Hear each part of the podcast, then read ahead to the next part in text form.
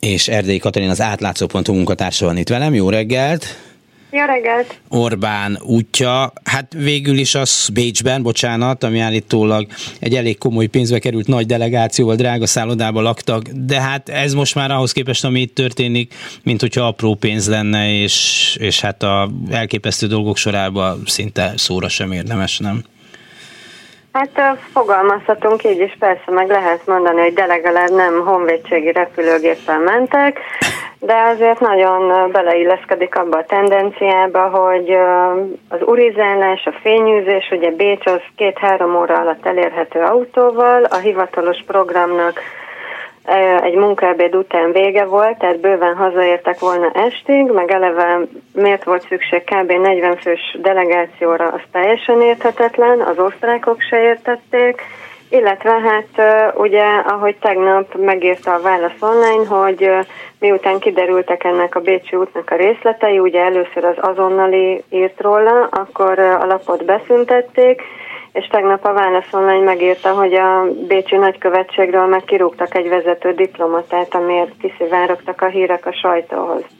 Azt nem értem ebbe a dologba, hogy amikor ilyen direkt és látványosan ronyrázó utat szerveznek, mert tehát azért a Kertner és a Gráben sarkán lévő szállodába egy ekkora kormányzati delegációval mégse lehet feltűnés nélkül elmenni. Szóval azért csinálták, hogy mindenki lássa, hogy nekik ezt is lehet, hogyha ezt megírják, akkor meg miért panaszkodnak? Hát lehet, hogy ez volt a cél. Hát a hátsó ajtón akartak volna egy úszosztályba besúnyogni, akkor, akkor azt csinálták volna.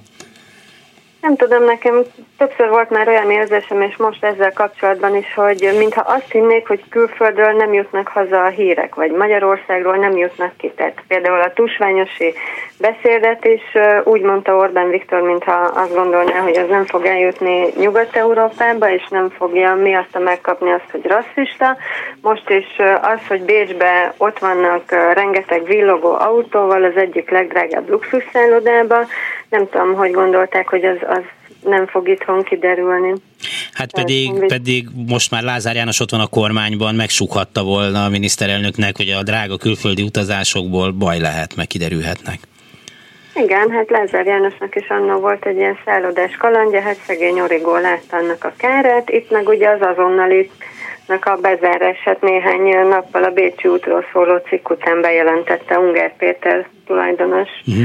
Bár miután... azt tagadta, hogy összefüggött volna ennek a hírnek a megjelenésével, ami nem tudom, hogy bármit jelente. Hát nyilván most persze sok mindent szoktak tagadni, de hát ugye ne felejtsük el, hogy a népszabadságot annak idején Rogán a helikopterezése után zárták be, aztán volt még az Zoom, amit azután zártak be, hogy megtalálták a Honvédségnek a második luxus repülőjét, amit ugye azóta is használ Orbán Viktor és Szijjártó Péter, tehát itt valahogy a luxus utazások és az újság bezárások az ilyen szoros összefüggésben vannak sajnos. Mhm.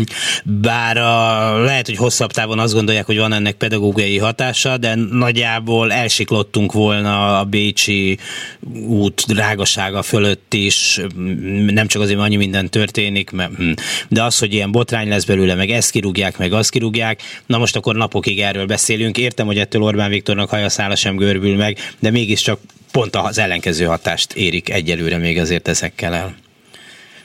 Hát igen, tehát hogyha közölnék a költségeket, mert ugye itt is az van, hogy nem mondják meg nyíltan, hogy kedves érdeklődöm, itt ugye jelen esetben egy országgyűlési képviselő is kérdezte az útnak a költségét, de ha nyilvánosságra hozzák, hogy ez a Bécsi út egy hivatalos találkozó volt, ennyibe került, ennyien mentünk, és készennek ez az ára, akkor sokkal kevesebb figyelem övezné, de hát így ugye a titkolózás az mindig, mindig kíváncsiságot gerjeszt, és ugye rögtön utána volt a közel 57 millió forintos amerikai repülőút, viszont hát ugye tegnap meg hiába volt ez, ez egy hír, utána jött az, hogy kirúgták az OMS vezetőit, mert nem jött be a 20-ai ja. estére jósolt vihar, tehát hogy ez, ez azért tényleg itt, itt annyi minden történik, hogy már egy hír az nem sokáig hír, mert igazából történik száz másik hirtelen.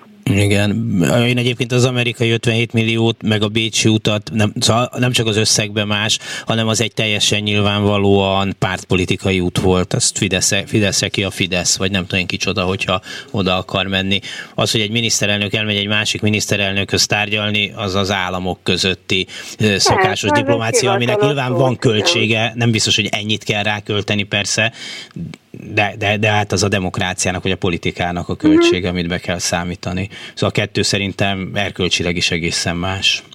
Hát más, de ugye körülbelül két nap különbséggel történt a kettő, tehát más-másokból uh-huh. problémás mind a két út. A Bécsi a rongyrázás miatt, de ott legalább államügyeket intézett a miniszterelnök, az amerikai út azért, mert közpénzből utazott haverkodni, ugye Trump az a volt amerikai elnök, az egy magántalálkozó volt tulajdonképpen, de akkor is két nap különbséggel tett két olyan utat, ami, amik azért erősen megkérdőjelezhetőek más-más okból, de Mind a kettő visszás a maga módján. Még egy pillanatra Bécsre visszatérnénk, hogy azt mondják olyanok, akik így a nemzetközi diplomáciai protokollba jártassak, hogy Ugye voltak olyan időszakok, mikor mondjuk a török basa azzal mutatta a nagyságát, hogy drága és fényes és ronyrázó diplomáciai delegációkat menesztettek, mondjuk a portára is olyat menesztettek, de hogy azért a, a mai világban ez inkább olyan visszás, tehát olyan, olyan a fogadónak is olyan kínos, mert hogy, mert hogy ahol működik normális nyilvánosságot, ezt annyira nem szokás.